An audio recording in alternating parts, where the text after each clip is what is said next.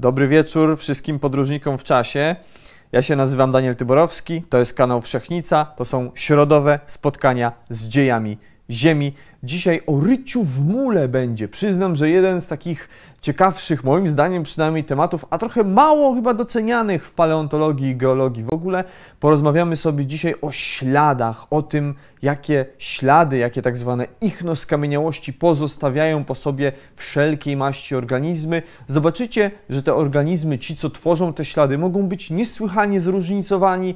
To mogą być zarówno jakieś tajemnicze, miękkociałe organizmy, które sobie tam ryją właśnie w osadzie i robią z nim różne ciekawe rzeczy, ale i nierzadko będą to zwierzęta, których nawet nie podejrzewalibyście o to, że mogą tworzyć y, różne dziwne, robakokształtne nory, więc przegląd twórców nor, tych twórców tego rycia w mule, które jest w tytule dzisiejszego spotkania, będzie spory i myślę, że y, nierzadko się zaskoczycie, kto mógł tworzyć jakie rodzaje skamieniałości śladowych. No bo właśnie, rycie w mule to są skamieniałości śladowe i na tym właśnie mm, będziemy się dzisiaj skupiać. Ja jeszcze tylko dodam, że warto dzisiaj, warto moi drodzy zostać do końca wykładu, ponieważ na koniec będzie garść ogłoszeń, w tym, uwaga, konkurs, będą pewne ciekawe rzeczy do wygrania, z jakiej okazji to też się dowiecie na końcu dzisiejszego wykładu, więc Zachęcam gorąco do pozostania z nami na żywo. A tymczasem jedziemy z tym śledziem, jak mawia klasyk, skamieniałości śladowe, ichno skamieniałości, czyli to, co pozostaje między innymi po ryciu w mule właśnie, ale nie tylko. Kiedyś już mieliśmy taki wykład o tropach dinozaurów i tropy dinozaurów do ichnoskamieniałości należą, ale dzisiaj sobie szerzej potraktujemy tę niezwykłą grupę e, tworów geologicznych, jakimi właśnie skamieniałości śladowe są. Co to w ogóle jest? E, to już moi stali widzowie na pewno wiedzą, stali słuchacze naszych środowych wykładów, e, kojarzą, że w paleontologii mamy do czynienia ze skamieniałościami szkieletowymi, albo tak zwanymi skamieniałościami strukturalnymi. To będą wszystkie skamieniałości ciał zwierząt bądź roślin, czyli to będą e, muszle, e, to będą kości, to będą zęby, to będą łuski. W przypadku roślin to będą kawałki e, pni, to będą jakieś na przykład systemy korzeniowe, to będą liście i tak dalej, i tak dalej. Mogą to być również ciała organizmów całkowicie miękkociałych, pozbawionych szkieletu. To są te skamieniałości strukturalne, czyli ciało wymarłego zwierzęcia. Zwierzątko się zdechło albo roślinka umarła i z tego się zrobiła skamieniałość. Ale jest druga grupa i to są właśnie skamieniałości śladowe, zwane inaczej ichnoskamieniałościami z angielskiego ichnofosil, ichnoskamieniałość. O nich dzisiaj sobie pogadamy. To są wszystkie te kopalne ślady, y, które pozostawiają po sobie organizmy za życia, czyli wszelkiej maści ślady działalności życiowej. Więc to mogą być oczywiście tropy, jak przeszedł sobie jakiś dinozaur i zostawił po sobie ślady swoich łap. To jest taki chyba najbardziej oczywisty przykład y, tych skamieniałości śladowych. To mogą być ślady pełzania, coś sobie przepełzło to mogą być ślady właśnie tego rycia w mule, czyli jakieś zwierzątko drążyło sobie w osadzie, bo istnieje cała gama organizmów e, infaunalnych, takich, które żyją pod dnem zbiornika, a i na lądzie, jak się dzisiaj przekonamy, są też takie organizmy, które lubią kopać nory i tworzyć nierzadko wyrafinowane, skomplikowane systemy takich tuneli właśnie podziemnych. To mogą być ślady przemarszu zwierzęcia, ślady spoczynku, jak coś sobie się działo, ślady drapania, wszelkiej maści ślady działalności życiowej. E, to są właśnie ichnoskamieniałości. Na dobrą sprawę do ichnoskamieniałości zaliczymy również koprolity, czyli skamieniałe odchody, a nawet skamieniałe wypluwki, bo fani zoologii wiedzą, że istnieje dzisiaj masa zwierząt e, drapieżnych, które nierzadko e, no, po prostu zwracają niestrawione części swoich smakowitych ofiar, na przykład mm, fragmenty piór czy jakieś niestrawione kości. To też jak najbardziej się do śladów działalności życiowej zalicza i to także będą ich skamieniałości. Y, na dobrą sprawę również skorupki jaj, na przykład dinozaurów albo praptaków też mogą być ich skamieniałościami pod warunkiem, że nie jest to kompletne jajo ze szkieletem zwierzątka, y, które nie zdążyło się wykluć, tylko sama skorupka. E, więc to są te skamieniałości śladowe. Natomiast istnieje drugi termin, którym dzisiaj będę się często posługiwał, więc już dobrze, żebyśmy teraz sobie wyjaśnili, czym to się różni. Obok ichnoskamieniałości jest coś takiego, co nazywamy ichnofacjami. Facja w ogóle w paleontologii, w geologii y, jest to taki zespół pewnych cech, zespół właściwości danego osadu, danej skały, względem których możemy daną skałę charakteryzować. Y, więc y, no, w przypadku na przykład skał metamorficznych możemy mówić o facjach metamorfizmu, czyli konkretnych warunkach ciśnienia i temperatury, przy jakich dana skała powstawała. W przypadku skał osadowych, tych bliższych paleontologom, mogą to być na przykład biofacje, e, czyli po prostu pewne cechy paleontologiczne, jakie w danej skale osadowej, w danym wapieniu, w danym piaskowcu, mułowcu występują, czyli jakiś konkretny zespół skamieniałości. I takim mm, charakterystycznym typem biofacji są właśnie ichnofacje, czyli cały kopalny zespół skamieniałości śladowych, który y, powstał w określonych warunkach środowiskowych. Czyli mamy jakieś kopalne środowisko. Miliony lat temu było sobie jakieś środowisko, dno morza, rzeka meandrująca w lewo i w prawo, brzeg morski, jakaś plaża, jezioro. I w takim środowisku żyły sobie różne organizmy, które po sobie pozostawiały charakterystyczne ichno skamieniałości po milionach lat na taki właśnie zespół ichnoskamieniałości, który powstał w określonych warunkach, mówimy, że jest to ichnofacja. Czyli ichnoskamieniałość to jest ta jedna skamieniałość pozostawiona przez jakieś zwierzątko, a ichnofacja to jest cały taki zespół, który jednocześnie nam będzie charakteryzował dane środowisko, będzie miał po prostu znaczenie, jak to się w paleontologii mówi, paleośrodowiskowe, paleoekologiczne. Będziemy na podstawie zespołu takich śladów w stanie zrekonstruować warunki środowiskowe wiska i to jest tak zwana analiza ichnofacji. Zobaczcie, jeżeli mamy przekrój w postaci takiego blok diagramu po prawej stronie, przekrój przez jakieś różne paleośrodowiska. Mamy jakiś skłon kontynentalny, więc stosunkowo głęboki zbiornik. Potem mamy jakiś płytki zbiornik, mamy jakąś e, taką strefę barierową, zdaje się, być może rafę. E, dalej mamy taką lagunę, czyli ten zbiornik między rafą a a plażą, a lądem, no to w każdym y, typie takiego środowiska będą występowały inne ichnofacje, inne zespoły skamieniałości śladowych, powstałe dlatego, że były tam różne warunki środowiska, więc żyły tam różne grupy organizmów. Proste, Oczywiście, że proste, mam nadzieję, że wszyscy to rozumiemy.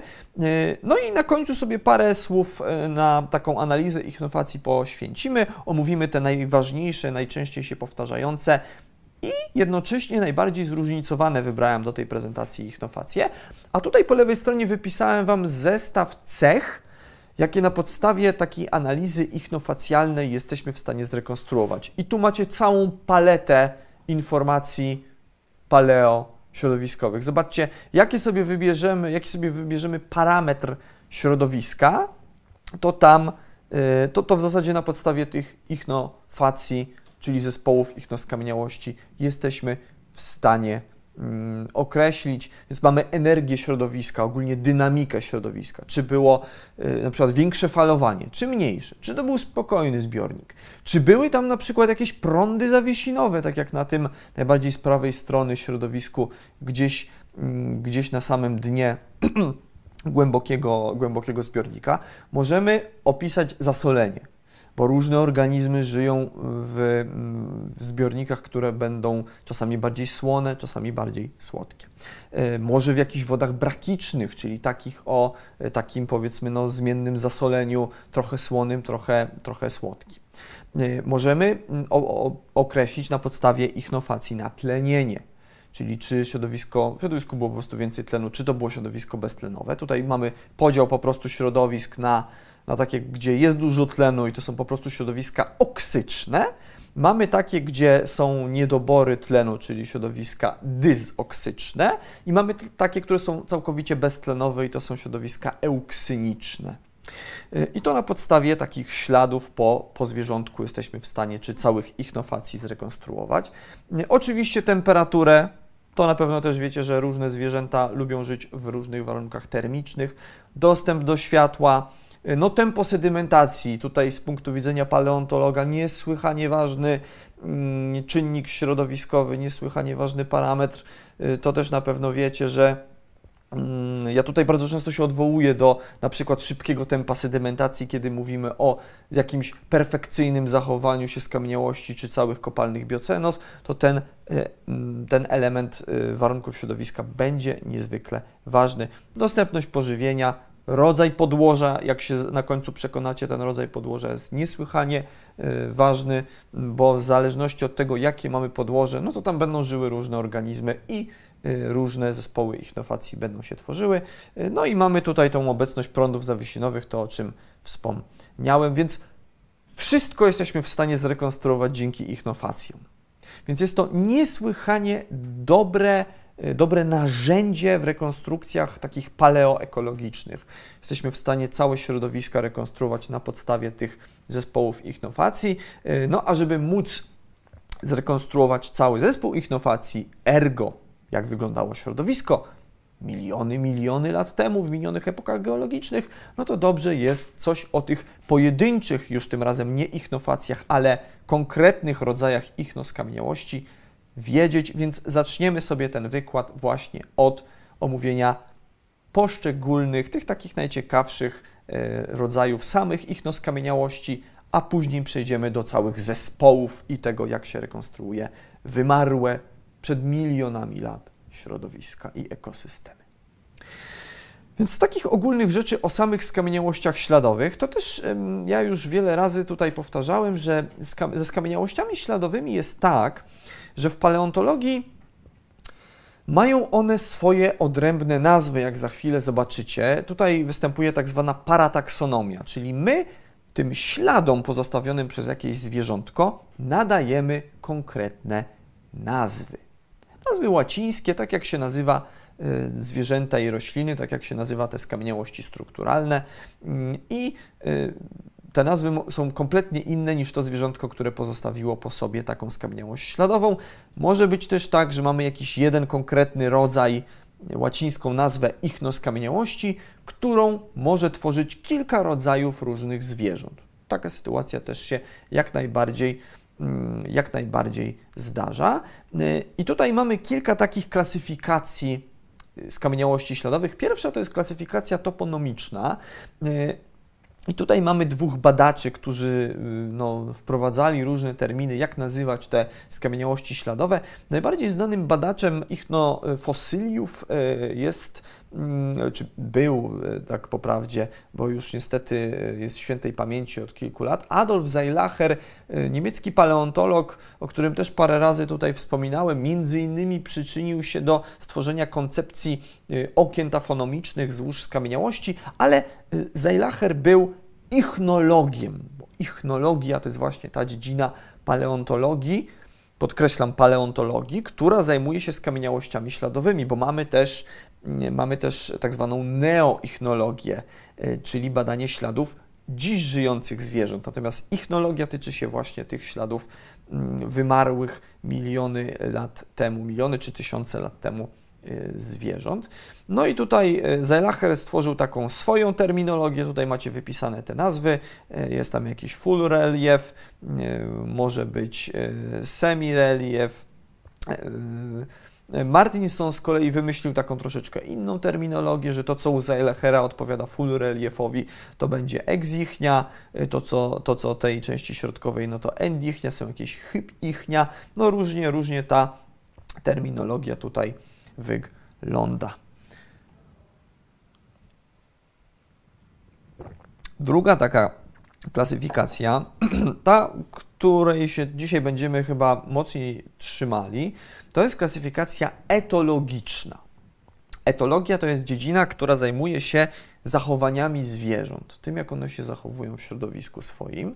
Y, więc można powiedzieć, że klasyfikacja etologiczna to jest taka interpretacja funkcjonalna tych śladów. My patrzymy na jakiś ślad i się zastanawiamy, co zwierzę, które stworzyło ten ślad, co ono robiło? Co ono robiło, że powstał taki ślad? I tutaj różne y, ichno skamieniałości możemy pogrupować w takie różne grupy funkcjonalne, etologiczne właśnie. Więc mamy na przykład to, co jest tutaj e, jedynką i dwójką zaznaczone, czyli mamy, mamy e, repichnia. To są ślady po prostu przemieszczania się, ślady na przykład przemarszu. Jak widzicie, różne typy ich skamieniałości mogą być takimi repichniami. To mogą być zarówno ślady przemarszu jakiegoś dużego kręgowca, przykładowo dinozaura, ale może być to taka piękna ścieżka, jak mamy pod jedyneczką, mm, ścieżka pozostawiona przez jakiegoś stawonoga, na przykład trylobita. To są repichnia, czyli ślady przemieszczania się, przemarszu. Mogą być e, tak zwane agrichnia, czyli ślady, które powstały pod w momencie, kiedy dane zwierzę hodowało coś, ślady uprawy czegoś, może jakichś roślin, może grzybów, y, mamy, mamy y, takie domichnia, no, no tutaj w, w, postaci takich podłużnych, czasami rozgałęziających się tuneli i to są po prostu ślady mieszkalne. Zwierzątko sobie mieszkało, zostawia po sobie takie tunele, rureczki, to bardzo często stawonogi zostawiają po sobie na przykład skrupiaki, krewetki przykładowo. Krewetki, raki mogą po sobie zostawiać takie właśnie domichnia. Ślady Y, mieszkania w danym y, miejscu. Mm, y, no, ma, mamy, mamy jakieś tam fugichnia, to są ślady na przykład odżywiania się, więc co funkcja, co zwierzątko sobie robiło, to zupełnie inna grupa takich ich no, skamieniałości powstawała, inne skamieniałości przy przemieszczaniu się, inne przy po prostu zamieszkiwaniu danego miejsca, inne przy jakiejś uprawie, jeszcze inne podczas zdobywania pożywienia. No i teraz y, przechodząc powolutku do tych ich skamieniałości, zastanówmy się, jak to się w ogóle dzieje w przypadku, już skręcając w stronę tego rycia w mule, od którego zaczęliśmy wykład, którym ja zwabiłem Was na dzisiejsze spotkanie tytułem tego wykładu, jak to się dzieje, że w ogóle zachodzi rycie w mule. Dzisiaj to się może wydawać takie dosyć oczywiste, bo no, zwierzęta żyją na tej planecie, w tym w różnych zbiornikach od milionów, milionów czy nawet miliardów lat, e, ale e, jak tak pierwotnie dochodzi do tego, powiedzmy, zasiedlenia przez zwierzęta dna morskiego i w dalszej kolejności, w dalszym przełożeniu do stworzenia się na przykład jakichś zwierząt ryjących. No, podstawowa mm, Podstawowa sprawa jest taka, że w środowiskach wodnych y, to mogą być też środowiska jeziorne, ale głównie tutaj zostaniemy przy środowiskach morskich. Dochodzi do powstawania tak zwanych twardych den, i tak zwanych zespołów twardego podłoża. Co to są te twarde dna? E, no twarde dno z angielskiego to jest po prostu hard ground i to są w zapisie geologicznym niesłychanie powszechne sytuacje, że mamy po prostu jakieś dno, yy, które jest natychmiastowo kolonizowane przez wszelkiej maści organizmy i tutaj na zdjęciach mamy, mamy przykłady takich właśnie twardych den. Po prawej strony w postaci już takiego mm, rdzenia wiertniczego, a z lewej strony taka no, żywa geologiczna sytuacja, gdzie mamy jakieś odsłonięcie i widzimy całe nagromadzenie muszli, jakichś zdaje się mięczaków, chyba małżów, być może też ramienionogów w odsłonięciu geologicznym i całe takie warstwy muszlowe się tworzą.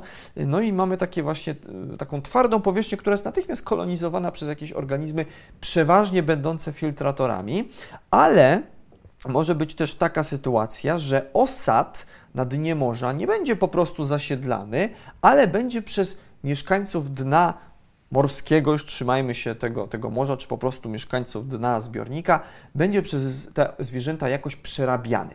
I wtedy mówimy o tak zwanej bioturbacji. Bioturbacja to jest po prostu deformowanie no, pierwotnego tego dna, pierwotnych osadów na dnie zbiornika na skutek organizmów, które ten osad penetrują. Nawet jak dzisiaj pojedziemy sobie nad Bałtyk, no to tam osad jest szczególnie w tych strefach przybrzeżnych dość dobrze zbioturbowany, chociaż oczywiście Bałtyk, no kondycja powiedzmy ekologiczna Bałtyku jest jaka jest. I to szczególnie się tyczy tych zwierząt właśnie zasiedlających e, dno, dno tego, tego morza, w którym się strefy beztlenowe niestety zdarzają.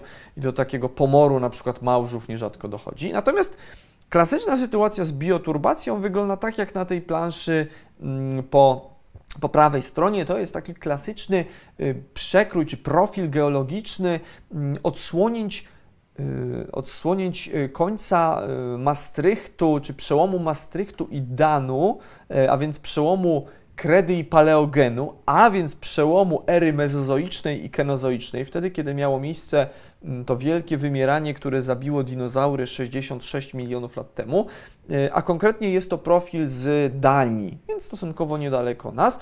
I tam te warstwy takie końca ery dinozaurów, czy pogranicza ery dinozaurów i ery ssaków są niesłychanie dobrze zbioturbowane i tworzy się taka piętrowość tej bioturbacji. I tutaj ja wypisałem Wam po lewej stronie, jakie, co, co się dzieje na poszczególnych etapach. Im dalej w głąb tego osadu, takiego dna zbioturbowanego zbiornika. Tutaj na przykładzie tego zbiornika kredowego w Danii, ale tak naprawdę to się może tyczyć jakiegokolwiek zbiornika, w którym zjawiska bioturbacji zachodzą. Mamy właśnie taką piętrowość, czyli pod jedyneczką i pod dwójką, w tych najpłytszych strefach, no jest całkowita homogenizacja osadu przez różne zwierzęta, które dno tegoż zbiornika e, zasiedlają, więc wszelkiej maści epibentos, endobentos. E, no, epibentos to jest to, co żyje na dnie morza, endobentos to jest to, co już się zagrzebuje. Meiofauna to są te wszystkie mikroskopijne organizmy, które sobie też tam w tych pustkach w osadzie żyją. E, więc no, te, te najpłytsze strefy są całkowicie zbioturbowane, tam jest taka całkowita homogenizacja. Ten osad jest jednorodny właśnie przez te zwierzątka, które go przerabiają na dnie. Ale im schodząc coraz niżej, tym sytuacja zaczyna ulegać zmianie i już pod trójką mamy y, no, taką homogenizację tylko przez pionowo ryjących w osadzie osadożerców, czyli w zasadzie no, głębiej niż ta strefa przypowierzchniowa, no, mogą y, głębiej schodzić tylko w zasadzie ci, co mają tam po co schodzić. Y, no bo ci, co żyją przy tej strefie 1 i 2, przy samej powierzchni, to to mogą być bardzo różne organizmy. To mogą być zwierzęta, które sobie po prostu siedzą na dnie morza i po nim chodzą. To mogą być zwierzęta, które się zagrzebują, ale w różnych celach. Na przykład w celach ochronnych. Chcą się ochronić przed czatującymi w toni wodnej drapieżcami. To mogą być zwierzęta, które już po prostu zaczynają się odżywiać osadem, więc ten osad będzie dla nich naturalnym e, środowiskiem. Natomiast w trójce już mamy typowych osadożerców. Głębiej schodzi już tylko ten, kto naprawdę będzie chciał się odżywiać osadem. Czyli to rycie w mule będzie w celu jednocześnie pochłaniania tego mułu. No to nie musi być taki muł, y, wiecie, muł węglanowy sensu stricto, ale po prostu osad.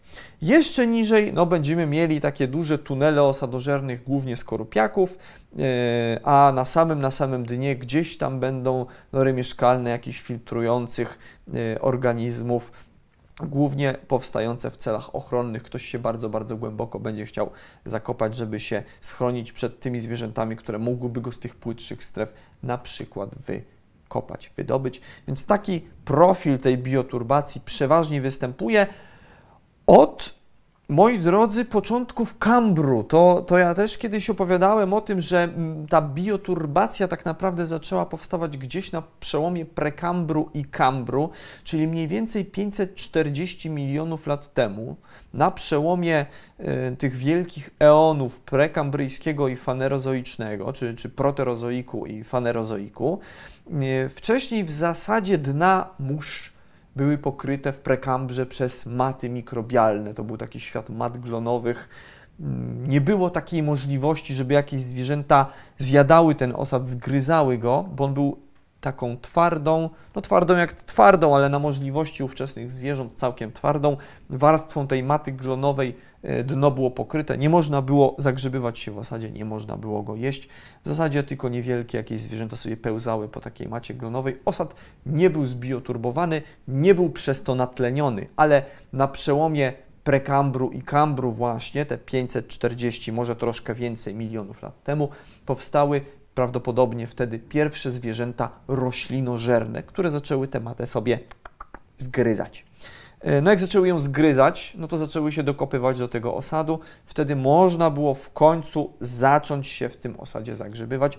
I to tak jak mówię z różnych powodów. W celach ochronnych, w celu jakiegoś płytkiego zagrzebania się, w celu głębokiego zagrzebania się, żeby tam stworzyć sobie norkę, albo po prostu, żeby ten osad móc zjeść i w tamtym momencie osad zaczął być bioturbowany, zaczął być natleniany, tlen z wody morskiej zaczął mieć w końcu dostęp do tych wszystkich przestrzeni y, między ziarnami osadu i, między pustkami w nim, y, które są zawarte, więc jednocześnie różne organizmy mogły zacząć ulegać miniaturyzacji i w zasadzie przełom prekambru i kambru uznaje się za początek mikropaleontologii i powstania pierwszych mikroskamieniałości, no a w dalszym przełożeniu dzisiejszej mikrobiologii żyjących dzisiaj w morzach, oceanach, jeziorach mikroorganizmów. E, wtedy zaczęła się miniaturyzacja pewnych form. Nie mam tu na myśli oczywiście no, takich, wiecie, pierwotnych powiedzmy bakterii, tylko jakichś zwierząt czy roślin, które nagle zaczęły się miniaturyzować. Na przykład powstaje wtedy taki no, prawdziwy zooplankton. To właśnie wszystko dzięki ryciu w osadzie się zaczęło. No i takie mm, pierwsze kambryjskie y, ślady rycia w mule są to, y, są to y, nawet są to nawet e, no, takie mm, zachowane w, nawet w Polsce, niekiedy w Górach Świętokrzyskich, ślady, które wyznaczają tę bardzo, bardzo ważną granicę geologiczną. Na podstawie pewnej skamieniałości śladowej Y, wyznacza się te granice prekambru i kambru, więc można powiedzieć, że tutaj skamieniałość śladowa ma znaczenie biostratygraficzne. Zwykle, kiedy myślimy o skamieniałościach, które się do datowań nadają, no to są to jednak skamieniałości strukturalne, jakieś skamieniałości trylobitów, amonitów, tego typu rzeczy, albo mikrofauna. Rzadziej do głowy przychodzą nam skamieniałości śladowe, a tu proszę, mamy ślady rycia w mule, które wyznaczają nam jedną z tych najważniejszych mm, granic mm, geologicznych w dziejach naszej planety tak naprawdę. Wtedy, kiedy życie zaczęło drążyć w osadzie, kiedy zaczęły powstawać takie no, znane nam dzisiaj łańcuchy pokarmowe. Y, I to jest taki prosty ślad, przyznacie, tutaj widzimy to y, i na oryginalnych skamieniałościach, a na tym blok diagramie z prawej strony na dole mamy też pokazane, jak to wyglądało. Jest to taka norka, jakby ukształtna, gdzieś tam się tak odchodzi kolejna od, od poprzedniej komory.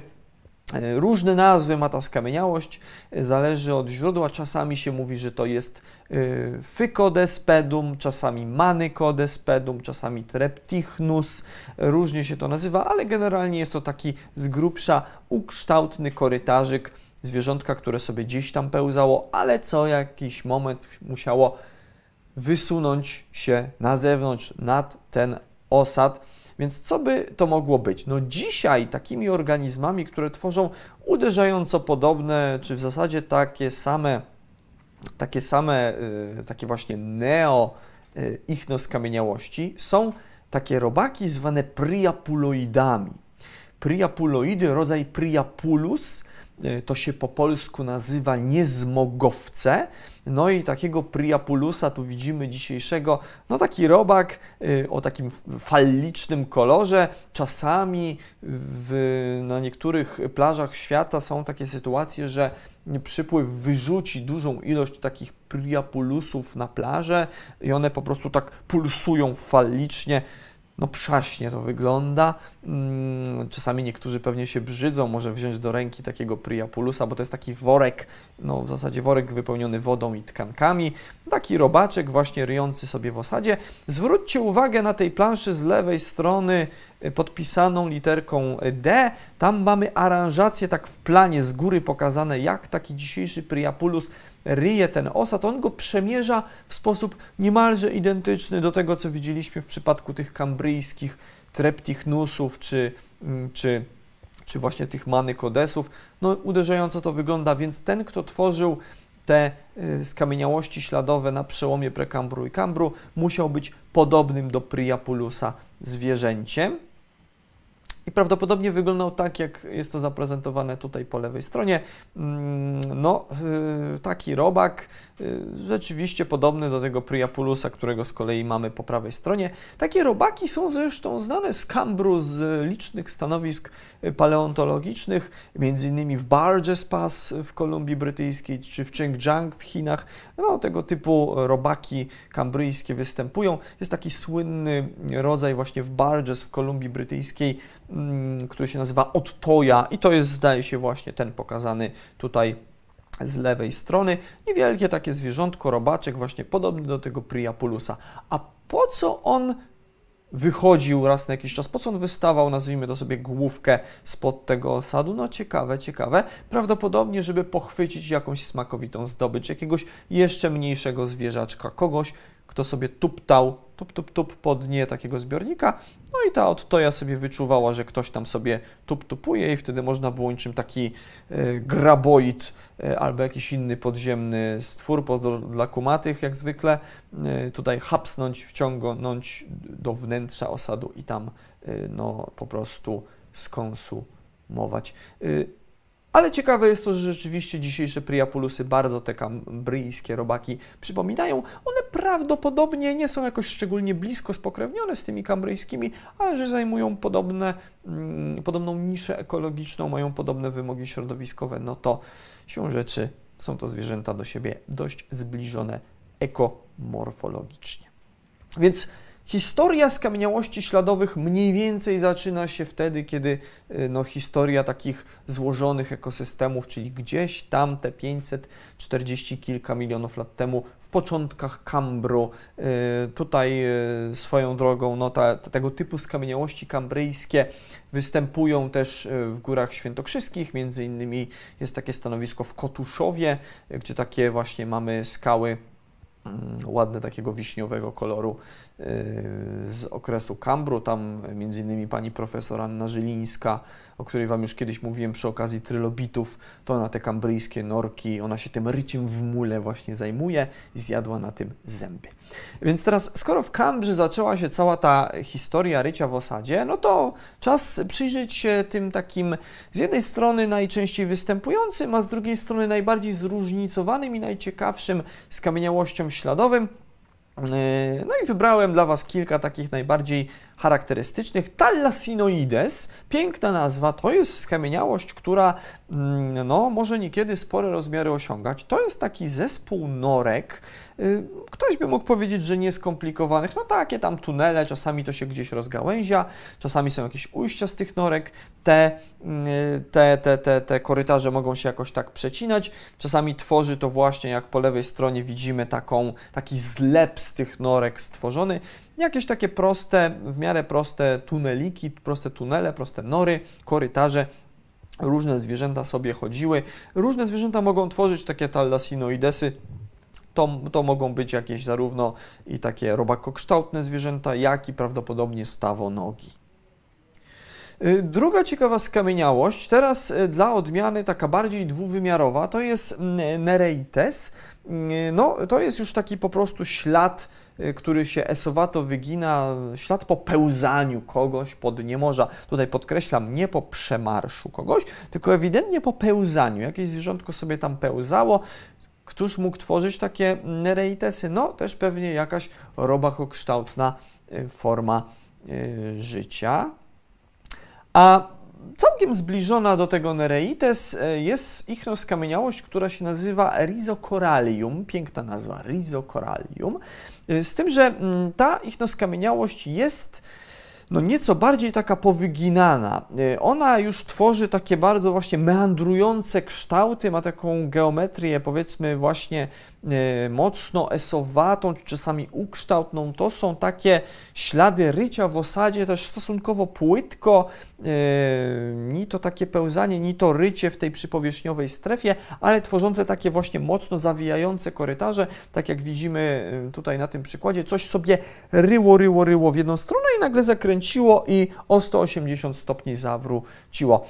To są niekiedy całkiem spore ichnoskamieniości, takie o średnicy nawet no, no do 10 cm te Rhizocorallium mogą osiągać, 10 cm średnicy, więc całkiem, całkiem spory zwierzak musiał pozostawiać po sobie te, y, te ślady. Y, jest kilka koncepcji, kto mógł być twórcą śladów Rhizocorallium. Wezmę łyczek wody, wasze zdrówko, zanim zdradzę wam te tajemnice. Kto to taki był? No moi drodzy, kto to taki, kto to taki? No, z dzisiejszych organizmów, które bardzo podobny tryb życia pędzą, znamy strzykwy. Strzykwy to są holoturie, tak, tak się po, po łacińsku mówi.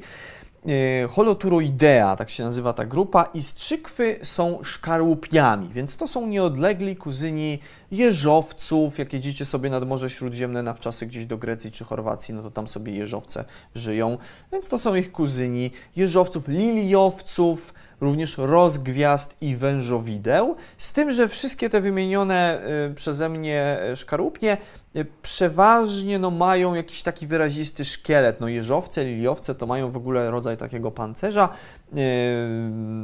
Rozgwiazdy, wężowidła mają w sobie, są zbudowane z takich płytek. U rozgwiazd to powiedzmy więcej, więcej tego ciała miękkiego by tam było. Strzykwy są raczej miękkociałe, ale mają w sobie też takie płytki zwane sklerytami.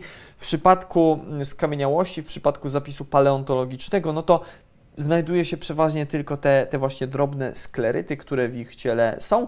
Dzisiejsza różnorodność strzykw jest niesłychana i na dnie morza no, tych strzykw może żyć wiele.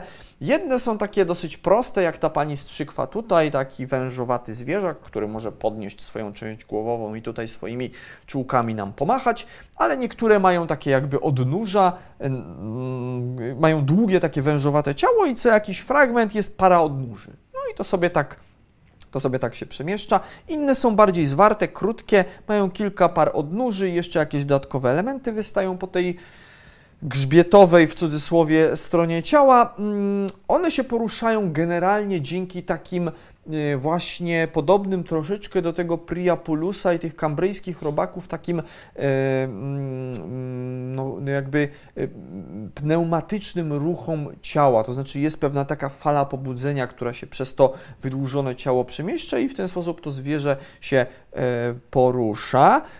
One też lubią żywić się osadem, więc myślę, że na takich twórców tego śladu Rhizocorallium, no to taka strzykwa jak znalazł, to są niekiedy duże, duże zwierzęta, więc spokojnie coś takiego ryjącego sobie gdzieś w osadzie i tam pochłaniające ten osad, jednocześnie przemieszczające się dzięki takim właśnie mm, tym, tym jakby perystaltycznym takim czy, czy, czy, czy pneumatycznym ruchom tego ciała.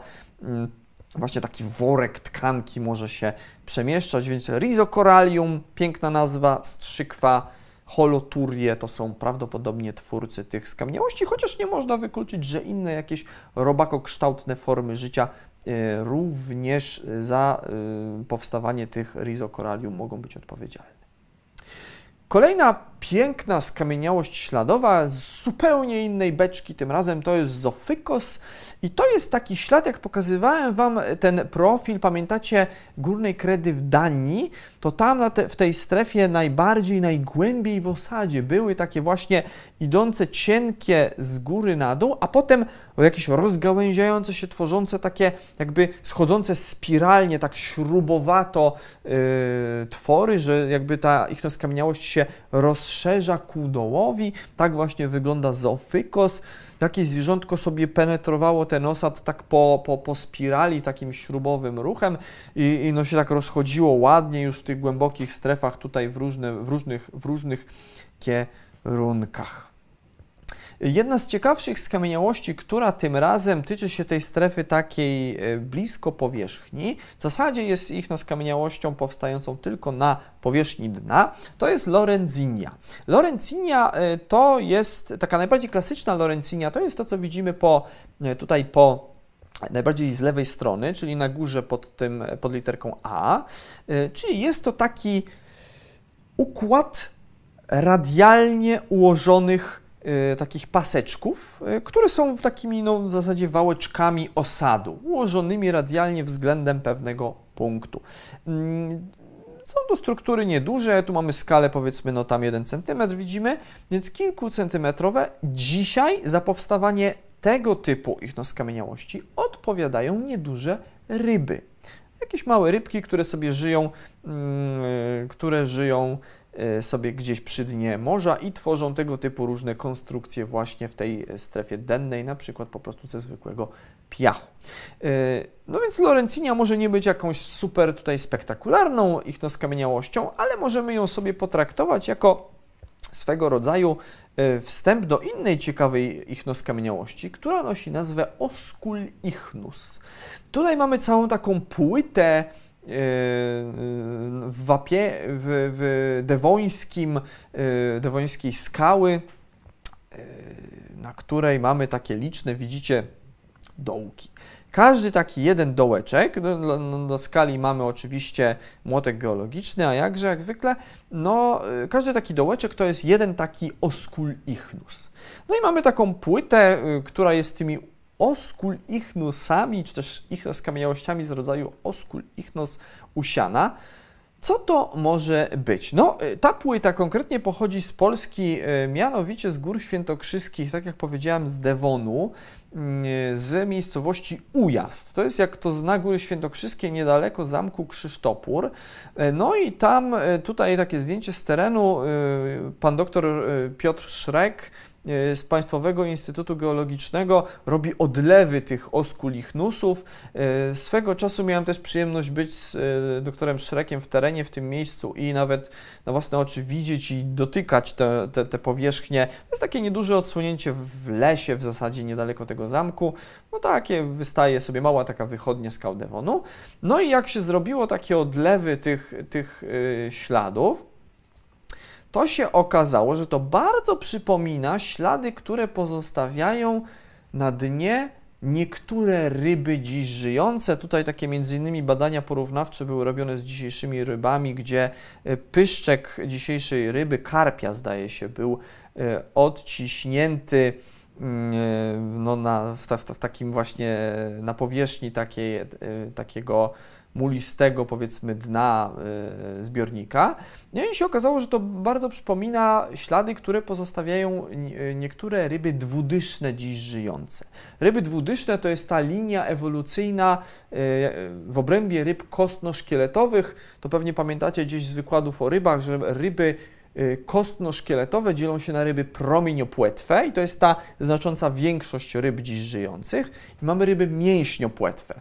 Do ryb mięśniopłetwych między innymi należą te, y, no, z których my, czworonogi, powstaliśmy, ale też są dziś żyjące ryby y, dwudyszne. Dzisiaj ryby mięśniopłetwe to jest w zasadzie tylko enigmatyczna latimeria i trzy gatunki ryb właśnie dwudysznych. Jeden żyje w Australii, jeden w Afryce, jeden w Ameryce Południowej, e, a w Dewonie były to ryby dużo bardziej zróżnicowane i takie dosyć powszechne. W Polsce między innymi żyły, no i takie rybie pyszczki, gdzie widzimy tą górną e, wargę tej, tej ryby, ona jest tak nasunięta, tak, tak wiecie, tak, no tak, o tak sobie nachodzi, ta górna, górna tutaj warga właśnie mięsisty, ten ryjek tak na tą dolną, no i te rybki sobie gdzieś tam skubały ten, ten osad. To ciekawe, na podstawie tej, tych płyt z ujazdu tam się udało stwierdzić, że e, no, e, te ryby skubały ten osad pod różnymi kątami. W ogóle ryby dwudyszne są e, durofagami. One się żywią twardą zdobyczą, małżami, ramienionogami, co tam znajdą w osadzie, jakąś twardą zdobyczą. Małże lubią się zagrzebywać w osadzie i sobie siedzieć właśnie na takiej jednej powierzchni na dnie zbiornika, co jakiś fragment siedzi sobie małż. No i takie ryby dwudyszne podpływały i cap tego małża i cap. I co ciekawe, tam się udało określić, że one, niektóre rzeczywiście łapały te małże jakby tak w pionie, po prostu pod kątem prostym do dna zbiornika atakowały i łapały te, te małże, ale inne na przykład atakowały już pod takim bardziej połogim kątem. Prawdopodobnie wtedy, robiąc to, w ogóle penetrowały osad i swoimi zmysłami, głównie węchem, starały się wyczuć, w którym miejscu będzie małż, a dopiero kiedy wiedziały, gdzie on się znajduje, to wtedy atakowały pod kątem prostym od góry. Więc zobaczcie, ile informacji my jesteśmy w stanie z takiej jednej małej dziury w kamieniu wycisnąć. E, no, nie tylko powiedzieć, co, co za zwierzę pozostawiło taki ślad, ale również jak to zwierzę żyło, jak polowało nie tylko, że się żywiło tymi małżami, ale że no, tutaj atakowało raz z góry, raz penetrowało ten osad z boku i były z tym związane różne funkcje życiowe, zupełnie inna biologia funkcjonalna takiej rybki, więc niech żyją skamieniałości śladowe, wiele z nich można wyczytać. Ale powiedziałem na początku tego wykładu, że pokażę Wam dzisiaj też takie mm, ichno skamieniałości, które powstawały na skutek działalności organizmów, których byście pewnie no, nie posądzali o to, że mogli takie, takie twory y, no, no, tutaj y, wytwarzać. jest coś takiego, taki diabelski korkociąg. To w Stanach Zjednoczonych, między innymi w stanie Nebraska, liczne są w osadach y, oligocenu i miocenu, czyli te mniej więcej powiedzmy 20 i 20 kilka i kilkanaście milionów lat temu, takie właśnie diabelskie korkociągi. Całkiem spore, jak widzicie, no tutaj w skali z takim panem geologiem pokazane. Cóż to mogło być? Y, no, diabelski korkociąg, y, no, stąd taka nazwa, że sądzono, że to jakieś diabelskie moce musiały tego typu ślad wytworzyć, że jest to duża struktura, no to pewnie jakie duże zwierzę. Co się okazuje? W końcu udało się znaleźć na końcu jednego z takich korkociągów, czyli takich tuneli, szkielet, który mamy tutaj w przybliżeniu po prawej stronie, to jest szkielet bobra bóbr. My dzisiaj bobry raczej kojarzymy ze zwierzętami takimi powiedzmy spowinowaconymi z wodą, to znaczy bobry, bobry budują tamy, są ssaki raczej takie wodne. Swoją drogą sprawdźcie sobie w internecie, jak wygląda taka neo, neo-ichnoskamieniałość, dzisiejszy ślad pozostawiony przez współczesnego nam bobra.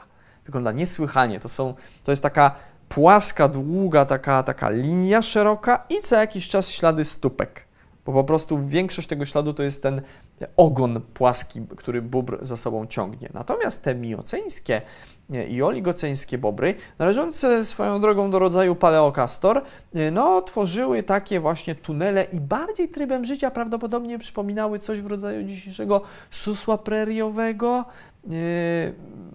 może trochę kto, komuś by się to mogło skojarzyć z jakąś norą borsuka, ale prawdopodobnie trybem życia to zwierzę przypominało susły, susły być może świstaki. No taka nora znowu spiralnie śrubowo schodząca i na końcu taka nazwijmy to sobie komora mieszkalna, gdzie to zwierzątko sobie siedziało i tutaj takiego bobra tego paleokastor mamy właśnie na końcu zachowanego, ale długo, długo nie wiedziano, co tworzyło te nory, no bo nie udało się znaleźć takiej, za pierwszym razem, takiej kompletnej, e, kompletnego tego diabelskiego korkociąga z komorą mieszkalną na końcu, aż w końcu się udało, no i teraz już wiemy. Y, chyba jedną z takich najciekawszych skamieniałości śladowych y, jest, y, są skamieniałości w ogóle pozostawione przez stawonogi, na przykład trylobity. Ja na wykładzie o trylobitach tam o tym szerzej mówiłem, mm, więc, więc no dzisiaj tego nie będę jakoś rozwijał, ale tutaj pokazuję te plansze, żeby uzmysłowić Wam fakt, że jedno zwierzę, dany gatunek zwierzęcia, jeden osobnik jest w stanie mm, stworzyć różne skamieniałości śladowe, w zależności oczywiście od tego, co robi w danym momencie. Trylobity, wymarłe stawonogi z ery paleozoicznej, y, które wymarły ostatnie powiedzmy te 250 milionów lat temu, no, y, są tego chyba najlepszym przykładem. Klasyczny taki y, ślad trylobita to jest kruzjana. W Polsce tych kruzjan też mamy całkiem sporo. Największe znane są z Kambru, z kamieniołomu Wiśniówka Wielka w Górach Świętokrzyskich. Y, to jest kamieniołom olbrzymi swoją drogą, takich kwarcytów i piaskowców kwarcytowych y, w pasmie masłowskim położony. Tam te kruzjany, no to takie byki są długie jak, jak jakiś solidny, nie wiem, pyton czy jakiś inny wąż. Y, no i to jest ślad pełzania trylobita, czyli trylobit no nie, powiedzmy tutaj nie, nie, nie, nie, jakoś nie spożytkował za dużo energii na przemieszczanie się, raczej miał ciało nisko uniesione, gdzieś tam się tak czołgał po tym osadzie tarczą głowową i tymi swoimi policzkami e, ruchomymi tarł po osadzie i tworzyła się taka kruzjana. Pozostawał ślady właśnie tej tarczy, tych policzków oraz na środku ślady po, po swoich odnóżach. Y, natomiast kiedy chciał przyspieszyć kroku i już raczej nie pełzał, tylko tak po prostu maszerował po dnie, wtedy kruzjana mogła się przekształcić w ślad, który się nazywa diplichnites. I on już wygląda zupełnie inaczej. Nie mamy po bokach tych ostrych linii, które pozostawiały policzki trylobita, bo one były całkowicie uniesione i są takie płynne sekwencje yy, przemarszu trylobita, który właśnie zmienia się z pełzania na kroczenie, ale co jakiś czas taka sekwencja przemieszczenia się trylobita może być urozmaicona śladem, który się nazywa rusofykus i to jest po prostu ślad spoczynku trylobita. Trylobicik sobie nagle przycupnął, stwierdził, teraz se posiedzę, no i siedział. No i mamy takie ładny, charakterystyczny, widzicie na dole z lewej strony, jak takie dwa, powiedzmy, przytulone do siebie bochenki, tak to z grubsza wygląda. Wiś, w wiśniówce też jest takich całkiem sporo. No i mamy sekwencję. Ruzofykus przechodzi w kruzjanę, kruzjana w diplichnitesa, może być na odwrót. W dowolnej y, sekwencji tak naprawdę możemy te trzy typy śladów pozostawione przez trylobity zostawić.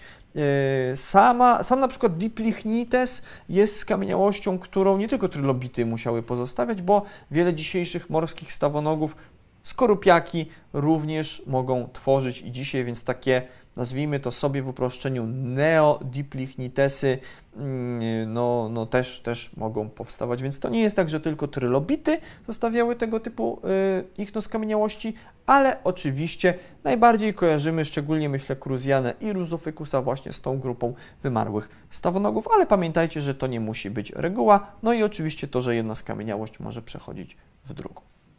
No dobrze, omówiliśmy sobie te najciekawsze typy poszczególnych y, ichnoskamieniałości. Teraz przyszedł czas na te ichnofacje, czyli całe zespoły. Y, okazuje się, że pewne rodzaje ichnoskamieniałości lubią występować ze sobą y, w tych samych typach środowisk. To jest rzecz oczywista, no bo dane zwierzęta, które będą tworzyły określone rodzaje ichnoskamieniałości, lubią żyć podobnym środowisku, w danym typie środowiska, y, no więc te ichnoskamieniałości będą się powtarzały właśnie w danym typie środowiskowym. Y, I zaczynamy od ichnofacji Kruzjana, nazwanej od ichnoskamieniałości Kruzjana. To wygląda mniej więcej tak, jak widzicie na tym blok diagramie. Macie wypisaną ładnie listę 10 tutaj występujących najczęściej e, rodzajów ichnoskamieniałości. Część z nich omówiliśmy, ja ich tu nie będę teraz wszystkich wymieniał. Generalnie ichnofacja kruzjana to jest przewaga jednak takich e, albo nor płytkich, jakichś horyzontalnych, albo lekko, lekko wchodzących w ten osad. Generalnie środowisko gdzieś płyciutkie. Te, te norki są płytko e, przy samej tej strefie powierzchniowej. Tu nie wchodzimy zbyt głęboko w osad, więc dominują tacy płytcy Y, osadożercy. Jest bardzo duża różnorodność, gęsto jest od tych śladów, no bo to są środowiska przybrzeżne, y, gdzie y, to życie aż tętni. To mogą być środowiska proste, to nie musi być nie wiadomo co. Proste, prosty jakiś brzeg zbiornika, tam wszystko to, to sobie żyje, jakieś stawonogi właśnie, mogą być szkarłupnie, które będą sobie pełzały, mogą być jakieś robakokształtne formy życia, wszystko sobie pełza po osadzie albo delikatnie, płyciutko się w ten osad zagrzebuje. Dalej mamy ichnofację psilon ichnus i tu już mamy do czynienia z czymś zupełnie innym. To jest środowisko, no też płytkie, ale w inny sposób. Tutaj będą dominowały nam pionowe rury horyzontalne, często rozgałęziające się w kształt litery Y albo litery U albo J, będzie, będzie masa też jakichś śladów takich horyzontalnych na powierzchni osadu. Będzie również sporo śladów dużych lądowych kręgowców, jakieś tropy mogą być dinozaurów, jeśli jesteśmy w erze mezozoicznej. Y, mogą być ślady ssaków, jeżeli mówimy o erze, erze kenozoicznej, mogą być ślady jakichś, nie wiem, innych gadów czy płazów, jeżeli mówimy o erze paleozoicznej przed dinozaurami. No i często powierzchnia dna w przypadku takiej ichnofacji mm, jest pokryta matą glonową, po prostu jest jakaś mata z sinic, bo są to środowiska płytkie, tak, żeby właśnie te kręgowce miały tam dostęp. To może być jakaś na przykład równia pływowa odsłonięta gdzieś w trakcie odpływu. Wtedy wszystkie stawonogi, y, no właśnie, które normalnie y, tworzą sobie nory, będą wychodziły na zewnątrz. Znacie to pewnie z filmów dokumentalnych. Mamy taką równię odsłoniętą, jakieś kraby, inne stawonogi wychodzą i czasami do takiego świata małych zwierząt wejdzie jakieś większe zwierzę. Na przykład dzisiaj w basenie Morza Śródziemnego może to być lis, który taką płytką strefę gdzieś, gdzie nastąpił odpływ, sobie spenetruje, przyjdzie, będzie chciał się odżywić jakimiś skorupiakami, więc taki rozległy obszar, gdzie nastąpił odpływ, to będzie ichnofacja Psilon ichnus, czy mówimy o środowisku współczesnym, czy tym na przykład sprzed 100 milionów lat. Kolejna facja, znowu kompletnie inna. To jest ichnofacja nereites. Yy, no, yy, Nereites nazwana od yy, tej skamieniałości śladowej Nereites, czyli tego, pamiętacie, znajdującego się na powierzchni osadu takiego płaskiego śladu pełzania. Facja Nereites już charakteryzuje nam środowiska po tym drugim spektrum zróżnicowania środowisk. Nie jak Cruziana, nie jak Psilonichnus gdzieś płytko, ale odlegle, daleko od od krawędzi e, lądu, gdzieś głęboko na skłonie e, kontynentalnym, na przykład w strefie takiej abisalnej, na dnie, e, dnie takim morskim, dnie oceanicznym, jest głęboko, będą skomplikowane nory, które nam się głęboko będą wbijały w osad, no ale będą też strefy bardzo skomplik o bardzo skomplikowanej geometrii na osadzie. Mamy tu na przykład tą Lorencinię, ten ślad ryby, będą jakieś takie płaskie spiralne ich no, skamieniałości, tego typu formy głęboko powstające środowiska, bardzo dużo i osadożerców, i padlinożerców i hemobiontów, no bo skoro głęboko, to tam już światło słoneczne nie dociera, więc co możemy robić? Albo możemy tam jeść osad, powodzenia, albo możemy się żywić padliną, czyli głównie tym, co spadnie nam z toni wodnej, co spadnie, to jemy. E, no albo być hemobiontem, czyli po prostu przeprowadzać, e, przeprowadzać na przykład hemosyntezę, bo na fotosyntezę oczywiście no, dostępność mm, e, światła na takich dużych głębokościach nie mamy co liczyć. Kolejna ichnowacja to jest ichnowacja skolitos y, i ona z kolei charakteryzuje raczej pionowe ślady, to będą y, takie dosyć skomplikowane, zagrzebujące się w osad ichnoskamieniałości, y, ukształtne bądź jakieś rurkowate, pozostawione przez albo organizmy filtrujące, przez filtratory, które się po prostu zagrzebują w osadzie. Na przykład małże, które są filtratorami, ale lubią się zagrzebywać, tworzyć takie sobie tunele albo przez jakichś drapieżników, którzy będą właśnie się w tym osadzie zagrzebywali. E, mogą to być ślady pozostawione tak zwane e, ekwilibrichnia. Pamiętacie na początku, jak mówiłem Wam o tym podziale etologicznym e, ichnoskamieniałości, że tam mogą być w zależności od tego, czy to jest ichnoskamieniałość, która powstała przy zdobywaniu pokarmu, czy podczas mieszkania, czy podczas uprawiania czegoś, czy po, podczas po prostu przemarszu. To mogą być też takie ślady związane z utrzymaniem równowagi w osadzie żeby się nie przychylić ani w jedną, ani w drugą stronę, to się jest tak zwane ekwilibrichnia.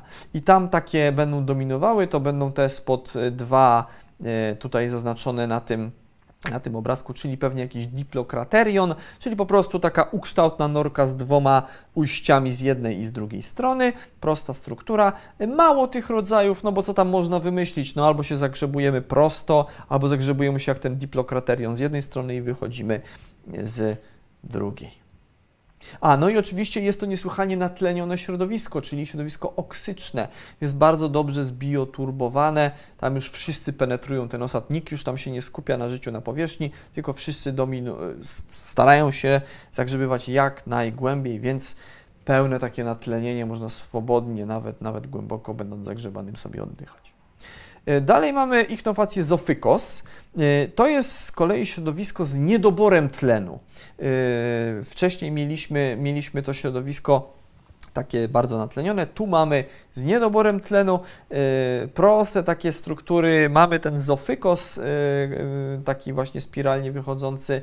Jest też jakiś spirofyton, no takie właśnie śmiesznie wyglądające, śrubowate ichnoskamieniałości. Głównie to będą po prostu osadożercy, już nie, filtrat, nie jakieś filtratory czy drapieżniki, ale raczej ten, kto się żywi osadem po prostu.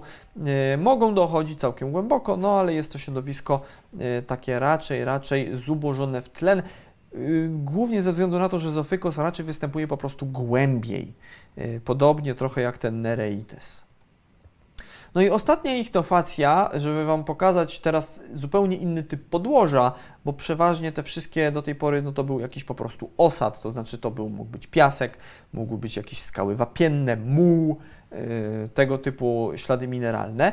Istnieje też facja teredolites, która y, występuje wyłącznie w środowiskach w których dno zbudowane jest ze szczątków roślin, więc albo będą tam jakieś duże fragmenty drewna, albo będzie po prostu węgiel, e, albo torf może być w przypadku zbiornika na przykład słodkowodnego jakiegoś wypłycającego się jeziora, albo jakieś pokłady ogólnie lignitów, czyli no, tkanek roślinnych. No i w takim drewnie kto e, drąży? No, no drewnojady, ci, którzy będą sobie żywili się tka martwymi tkankami roślinnymi. E, no i to są takie raczej krótsze bądź, bądź głębiej sięgające, ale dosyć proste, jak widzicie, nory typu Teredolites o kształcie takim, e, no takiej powiedzmy sobie, nie wiem, e, karawki, czy jakiejś takiej banieczki, lekko, lekko rozszerzające się ku dołowi, ale, ale nieznacznie, no i tempo zakończone. Jeżeli środowisko jest morskie, no to tam oczywiście będą sięgały głębiej. W środowiskach słodkowodnych, na przykład w jeziorach, raczej te terodolitesy są dosyć, to jest taka płytko występująca echnofacja, to są tylko jakieś takie płytkie natrawienia tej tkanki roślinnej, a nie jakieś głębokie, głębokie takie y, mocne, mocne rycia. Y, no i tu mamy przekrój tych y, ichnofacji, jak widzicie, każda z nich, oczywiście wszystkich tutaj nie wymieniliśmy, bo też czasu by nam nie, nie starczyło, już godzinę wykładu mamy, więc postanowiłem no, pokazać Wam tutaj tylko te takie najbardziej zróżnicowane i najczęściej spotykane, ale tych ichnofacji może być dużo, dużo dużo, dużo więcej. No i mamy pełen taki przekrój tych środowisk. Zwróćcie uwagę, no ten Nereites E, najbardziej z prawej strony strefa abisalna, czyli głęboko gdzieś tam na dnie oceanu, e, więc tam będą ci hemobionci, e, będą jacyś pewnie padlinożercy i osadożercy. Obok jest ten zofykos, więc też środowisko z niedoborem tlenu, mimo że tam będą dominowały organizmy ryjące w osadzie, a nie tworzące ślady na powierzchni. Mamy gdzieś tam kruzjany już w tych płytszych, takich sublitoralnych strefach. Obok będzie ten skolitos, no a widzimy, że na przykład Psilonichnus, no to już przy samym takim piaszczystym brzegu, właśnie gdzie będzie taka strefa, gdzie na przykład yy, ta woda będzie odchodziła, będzie odpływ, no i tam sobie będą wychodziły jakieś skorupiaczki, które tworzą normalnie pionowe nory i będziemy mieli gości z, yy, z lądu czy z jakichś wysp, Y, duże kręgowce, które będą przychodziły w poszukiwaniu jakiejś mniejszej zdobyczy. W erze mezozoicznej mogą być to dinozaury, dzisiaj może być to jakiś ssak wspomniany przeze mnie, przykładowo lis. Y, więc to jest potężne narzędzie ichnoskamieniałości. Ichnoskamieniałości i ichnofacje. Paleontolog jest w stanie zrekonstruować kopalny ekosystem. Jak widzicie, z dość dużą precyzją na podstawie takich no, skamieniałości jesteśmy w stanie powiedzieć, czy to było głęboko w ogóle, czy to było płytko, jaki był typ podłoża. Czy był tam, zwróćcie uwagę, czy był ten odpływ na przykład, to jesteśmy w stanie powiedzieć. Czy było to środowisko okresowo wynurzające się spod wody? Jakie było natlenienie? Czy dobre było nasłonecznienie? E, czy, czy w tym środowisku była duża dynamika, czy na przykład był duży stopień tej bioturbacji, czy też nie? E, czy dominowały na przykład maty glonowe, czy nie? Więc potężne, potężne narzędzie, często stosowane przez paleontologów, przez geologów, ich na skamieniałości mają swoją rzeszę fanów, oczywiście tak zwanych ichnologów. E, I mam nadzieję, że po dzisiejszym wykładzie Wy również fanami ichnologii po zostaniecie. Teraz chętnie z Wami pogadam. Y, mam jeszcze kilka ogłoszeń, tak jak powiedziałem, więc warto, warto zostać, zostać z nami do końca. Teraz rzućmy okiem, co tam w temacie ichnoskamieniałości Was najbardziej zaciekawiło. Dziękuję Panu za wykład, wykład o kotach szablozemnych, oby jak najwięcej wykładów o zwierzętach prehistorycznych, zwłaszcza o ssakach, napisał Zakarion. Bardzo się cieszę, że się spodobało. Już niedługo też planuję kolejne wykłady o ssakach. Jeszcze dzisiaj może do końca nic nie zdradzę, ale w niedalekiej przyszłości będzie o jednym takim dużym, konkretnym z Polską zresztą mocno związanym ssaku, więc jest na co czekać, ale nie powiem e, o jakim. Możecie się domyślać. Bardzo taki e, no, z Polską związany, ale całkowicie wymarły zwierz.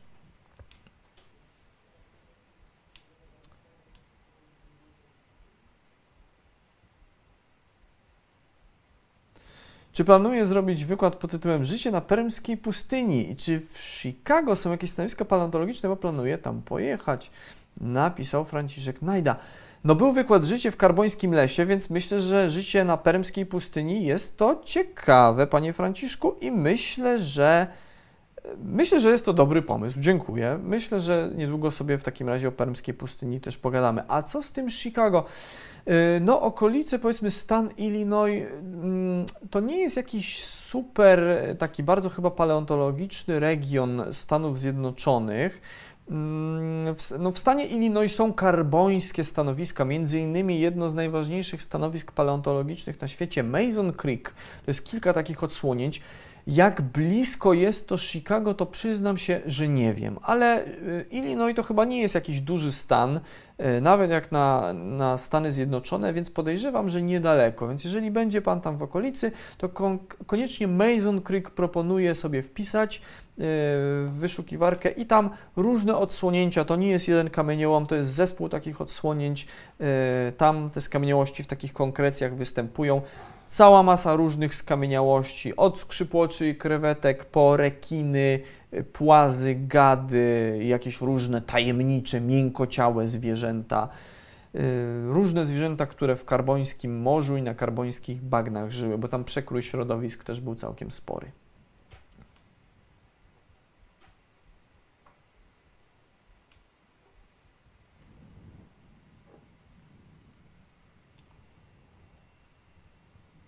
Dlaczego przy dzisiejszych efektach, efektach filmowych nie powstał jeszcze żaden paradokument dorównujący wędrówkom z dinozaurami West 204? Mm, dobre pytanie, faktycznie, no ja też byłem zawsze fanem tych wszystkich takich dokumentów o, o czy paradokumentów o, paradokumenty to mi się, wiecie, kojarzy, nie wiem, z jakąś ukrytą prawdą, czy, czy trudnymi sprawami.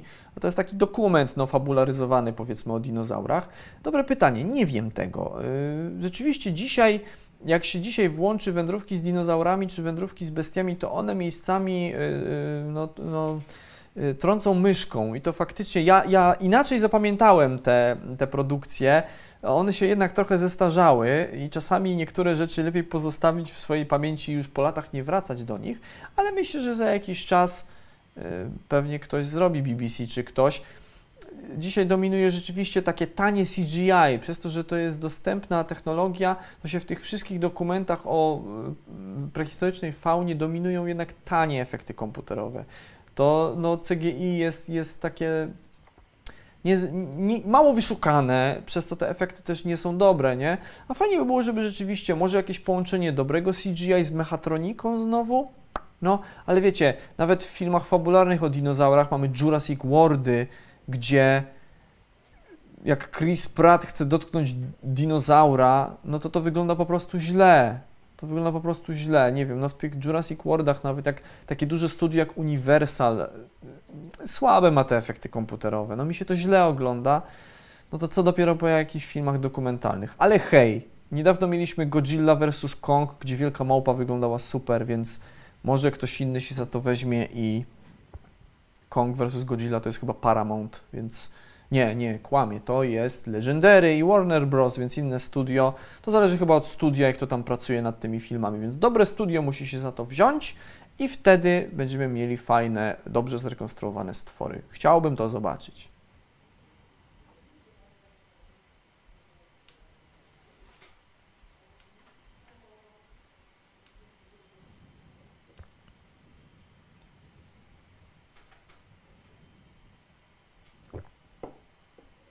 Czy znamy jakieś ślady występujących obok siebie śladów tropów zwierząt z różnych okresów? Jak to wytłumaczyć? Drogowskaz. Nie, raczej taka sytuacja chyba nie występuje, chociaż teoretycznie obok. Co to znaczy obok? Tak yy, stricte, że będzie jakaś warstwa, gdzie będą tropy różnych zwierząt z różnych epok, to to jest raczej nie do wykonania, dlatego że taki osad po prostu stwardnieje po jakimś czasie i zwierzęta żyjące miliony lat później no, nie będą w stanie się utrwalić na tej samej powierzchni.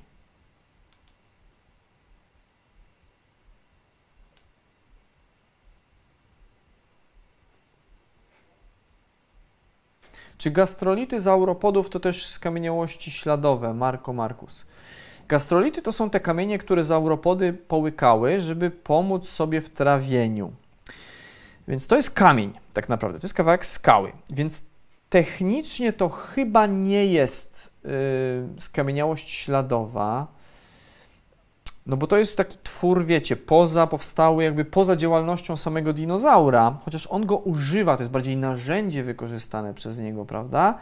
Myślę, że ichnolodzy by się tutaj spierali. To trzeba zapytać jakiegoś eksperta od ichnologii, profesora Uchmana z UJ na przykład, albo właśnie panią profesor Żylińską y, z Wydziału Geologii, co by oni na ten temat powiedzieli. Ja bym chyba tego nie zaliczył do, do ichnoskamieniałości. Wiecie, koprolity tak, no bo to wytwarza taki dinozaur. Wypluwka też, ślad też, jajo też.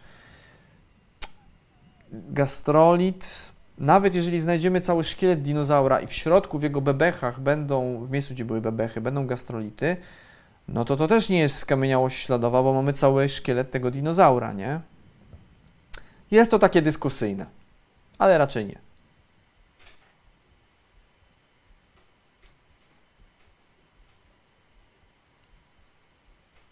Bardzo proszę o wskazówki co do literatury na temat skamieniałości śladowych, leśny duszek. Y, polecam sobie wpisać y, leśny duszku w wyszukiwarkę y, Adolf Zeilacher Ichnofossils i powinny wyjść ciekawe książki na temat ichnoskamieniałości w języku angielskim oczywiście, no ale myślę, że to też wielu z Was zaciekawi. Jak pan opowiada o tych robalach, to mi się przypomina film Wstrząsy Franciszek Najda.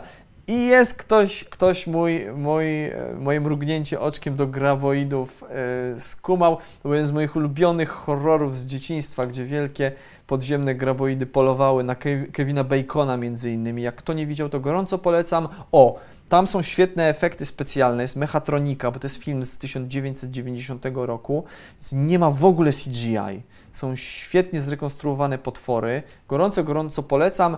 E, seria ma chyba, jest, nie wiem, z sześć yy, tych filmów, ale ten, ta dobra część jest tylko niestety ta pierwsza, gdzie młody Kevin Bacon gra. Yy, I co ciekawe, w każdej części występuje jakiś geolog, jakiś, jak, przeważnie jest to jakaś pani geolog albo paleontolog. Ale tą jedynkę polecam nadrobić. Bardzo, bardzo fajny film. Wstrząsy to się Tremors nazywa o ryciu w osadzie, tylko na pustyni w Nevadzie.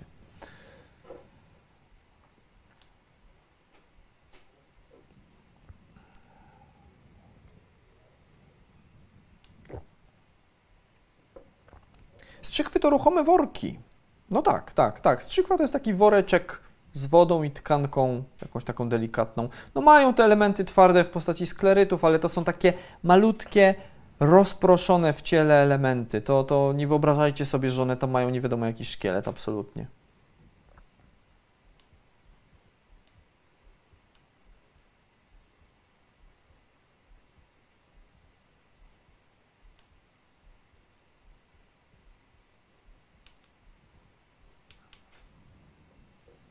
Może wykład o entelodontach. Ryszard Brodowski. Może, myślałem też o wielkich jakichś tam praświniach czy kimś takim. Zobaczymy. No mówię, na razie szykuję dla Was innego ciekawego prassaka.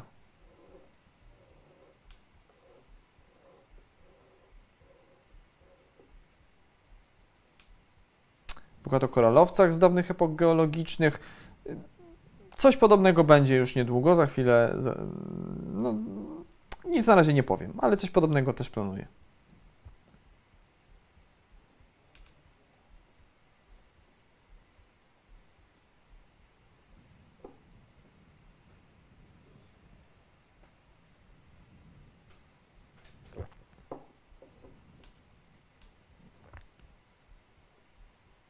Czy będzie wykład o owadach społecznych, Lady of River? to chyba jakieś bardziej pytanie do entomologa, tak mi się wydaje, bo w paleontologii owady społeczne to tak mają chyba jednak kiepski, wiecie, zapis kopalny. To jest jednak taka grupa mało kojarząca się z paleontologią, tak mi się wydaje, chociaż oczywiście taka dziedzina jak paleo entomologia również istnieje, ale myślę, że no musiałbym dużo, dużo materiałów zebrać dla Was na ten temat.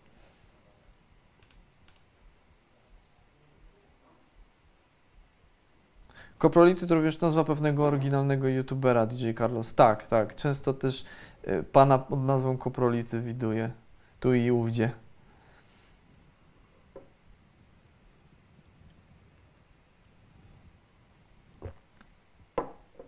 A Krzysiek H tutaj. No, nic, nic, nic nie będę komentował, ale nic na razie nie powiem. Tylko mechatronika, ona się nie starzeje, Marta Czarnocka. Tak, ale dobrze użyta mechatronika z, z dobrym CGI też nie jest zła. Tylko trzeba umiejętnie tym balansować, wiecie. No, niektórzy twórcy mam wrażenie, że tego po prostu nie potrafią.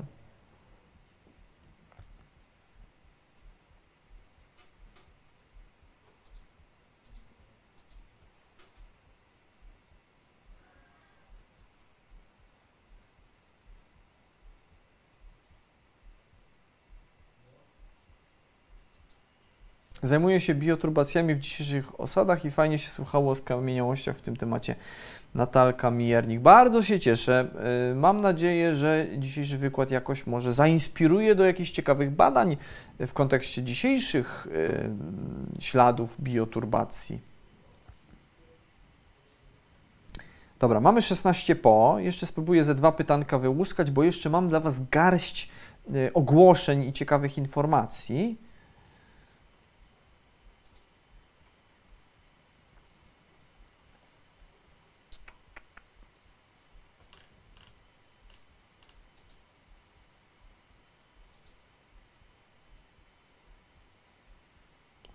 No dobra, już, już tu Krzysiek Hadzieje Ziemi pisze, czyli widzi, że się zbliżamy ku końcowi. No dobrze, moi drodzy, to yy, sprawy mają się tak. Oczywiście yy, ci, co dotrwali do tego momentu i do samego końca, niech już piszą yy, na czacie i ci, co nas oglądają z puszki, też mogą na końcu pisać dzieje Ziemi w komentarzach, żeby wszyscy zobaczyli, że dotrwaliście do końca. I teraz garść ogłoszeń dla Was mam. Yy, najpierw tu mi kolega Krzysztof podpowiada, że a, Instagrama mam zareklamować. Dobrze, to wchodźcie na mojego Instagrama, jeśli oczywiście chcecie. Ja tam raz na jakiś czas wrzucam jakieś ciekawe rzeczy związane z paleontologią albo coś, coś pogadam yy, o czymś ciekawym, yy, albo, albo ogólnie jakieś takie przyrodnicze sprawy lubię tam pokazać. Druga rzecz jest związana z konkursem, tak Krzysiu? Konkurs? Konkurs, dobrze. Oczywiście umawialiśmy się, że mam zapamiętać kolejność, o czym będziemy mówić, ale i tak zapomniałem. No nieważne, moi drodzy, konkurs. Konkurs, y, bo mm, tak się składa, że obchodzimy niedawno y, pierwszą rocznicę, minął rok, od kiedy wystartowaliśmy z naszymi środowymi spotkaniami z dziejami Ziemi. Ha, zdziwieni, to już rok minął. I tutaj y, mamy dla Was taki upominek, to jest taki zestaw, y, tam jest pendrive, tam jest powerbank, jeszcze chyba jakieś fanty z logo y, Muzeum Ziemi w Warszawie. To będzie do wygrania. Co zrobić, aby wygrać takie fanty? Otóż, moi drodzy, musicie przysłać nam na mail który e, jest na ekranie, czyli dzieje ziemi 100 małpa gmail.com, musicie napisać, kiedy, jaka jest data pierwszych środowych spotkań z dziećmi Ziemi. Który to był dzień kwietnia ubiegłego roku. Być może niektórzy pamiętają, a jak nie, to, to polecam zrobić szybko wycieczkę na kanał Wszechnicy i tam odkopać, kiedy miało miejsce pierwsze środowe spotkanie z dziejami Ziemi. Y, wy y, i moi drodzy, kto pierwszy, ten lepszy. Kto pierwszy, ten lepszy. Pierwsza, pierwsza osoba, która nam przyśle poprawną odpowiedź, to po prostu wygrywa ten zestaw upominkowy. Więc myślę, że gra jest warta świeczki. No i co? minął rok, no to sobie teraz chyba obejrzymy. A, właśnie, właśnie, jeszcze mi tu kolega Krzysztof podpowiada znowu. Ja to jednak już człowiek stary, to pamięć coraz gorsza. Moi drodzy, y, kolejna rzecz jest taka, że y, już niedługo y, zbliża się wielkimi krokami Noc Muzeów. I sprawy mają się tak, że za tydzień w środę wykładu nie będzie ze względu na pewne tam, powiedzmy, majówkowe sprawy, więc za tydzień mamy wolne, możemy sobie pomajówkować do woli. E, natomiast za dwa tygodnie będą aż trzy wykłady o tematyce geologicznej ogólnie, o tematyce związanej z dziejami Ziemi, bo za dwa tygodnie, w środę, 12 maja, będzie normalny środowy wykład. Wykład będzie się tyczył yy, prehistorycznych mieszkańców Sejmu. Kiedyś, dawno, dawno temu, jeszcze w ubiegłym roku, obiecałem Wam wykład o skamieniałościach z Sejmu. I właśnie za dwa tygodnie, 12 maja, będzie wykład o prehistorycznych mieszkańcach Sejmu, więc Sejm od tej takiej miłej strony paleontologicznej poznamy. To, to 12 maja, natomiast w sobotę 15 maja jest, moi drodzy, Noc Muzeów. I wtedy zapraszam Was tu na kanale na dwa wykłady na żywo. Pierwszy e, wygłosi moja e, szanowna koleżanka z Muzeum Ziemi, dr Roxana Maćkowska, e, która jest mineralogiem i będzie to wykład o meteorytach, więc wszystkich fanów tego, co spadło z nieba, już teraz zapraszam. A po Roxanie ja wygłoszę wykład o najdziwniejszych wymarłych zwierzętach. W odpowiedniej zakładce na kanale zdaje się, że już są wydarzenia do tych wykładów dostępne, więc już się tam widziałem, że niektórzy z Was już je odkopali, więc e, zachęcam, żeby nas, Noc Muzeów po prostu oglądać. Jeszcze zobaczymy, jak to będzie wyglądało. Prawdopodobnie, wiecie, teraz wschodzą obostrzenia, więc prawdopodobnie Y, częściowo będziemy mogli niektórych z Was gościć na tych y, wykładach y, na Noc Muzeów w siedzibie Muzeum Ziemi, bo te dwa wykłady odbędą się właśnie w Alei na Skarpie w siedzibie Muzeum Ziemi w Warszawie. Ale to jeszcze bliżej, bliżej tego terminu będziemy Was informowali. Tak czy inaczej, kto nie może przybyć do Warszawy, albo dla kogo już miejsca nie starczy, no bo oczywiście tam pewne covidowe takie reżimy sanitarne będą, to będzie można to na żywo obejrzeć na YouTubie. Więc jeszcze raz, za tydzień wykładu nie ma, za dwa tygodnie w środę wykład o Sejmie, a w sobotę 15 mamy dwa wykłady o meteorytach i o najdziwniejszych wymarłych zwierzętach, więc jest na co czekać. Trzy niesamowite wykłady w jednym tygodniu. Gorąco, gorąco za Chęcam, bierzcie udział też w konkursie, o którym powiedziałem, kto pierwszy, ten lepszy, fanty muzealne do wygrania. No a teraz co, z okazji tego, że minął e, rok, no to sobie obejrzyjmy, jak to przez ten rok było.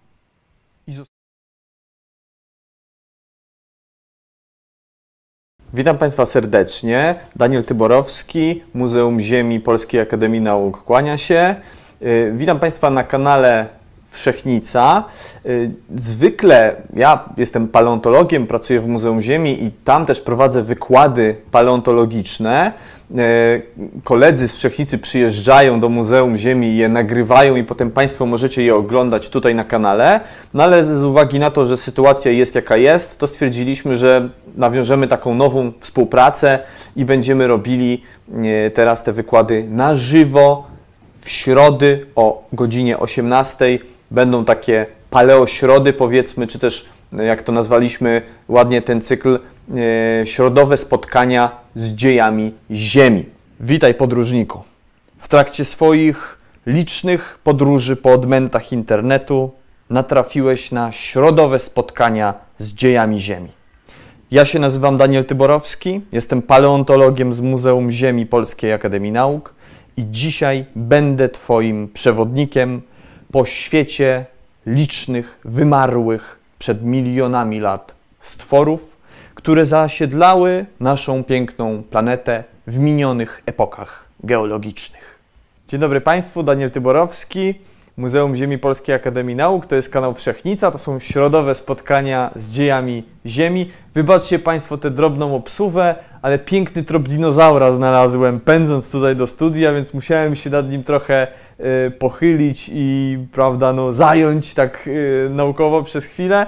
Y, stąd to drobne spóźnienie, ale już spieszę do Państwa z dzisiejszą porcją dziejów Ziemi. Witajcie podróżnicy w czasie. To są środowe spotkania z dziejami Ziemi. Ja się nazywam Daniel Tyborowski, Muzeum Ziemi Polskiej Akademii Nauk. Dobry wieczór, podróżnicy w czasie. Witajcie w kolejnej odsłonie środowych spotkań z dziejami Ziemi. Ja się nazywam jak zwykle Daniel Tyborowski. To jest jak zwykle kanał Wszechnica. No i co? Do zobaczenia za tydzień. Paleontologiczne pozdrowienia dla Was. Cześć! Paleontologiczne pozdrowienia. Papa? środowe spotkania z dziejami Ziemi już za tydzień o godzinie 18. Paleontologiczne pozdrowienia. Tony Stark polskiej paleontologii kłania się w pas. Do zobaczenia. Hej.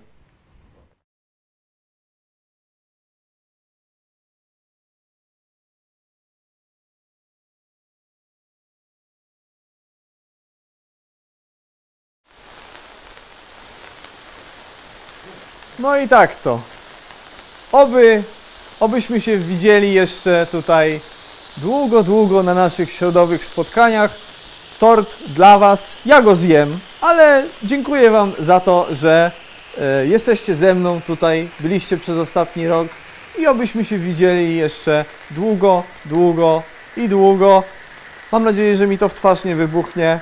E, o, skończyło się i tak to do zobaczenia. Paleontologiczne pozdrowienia. Pa!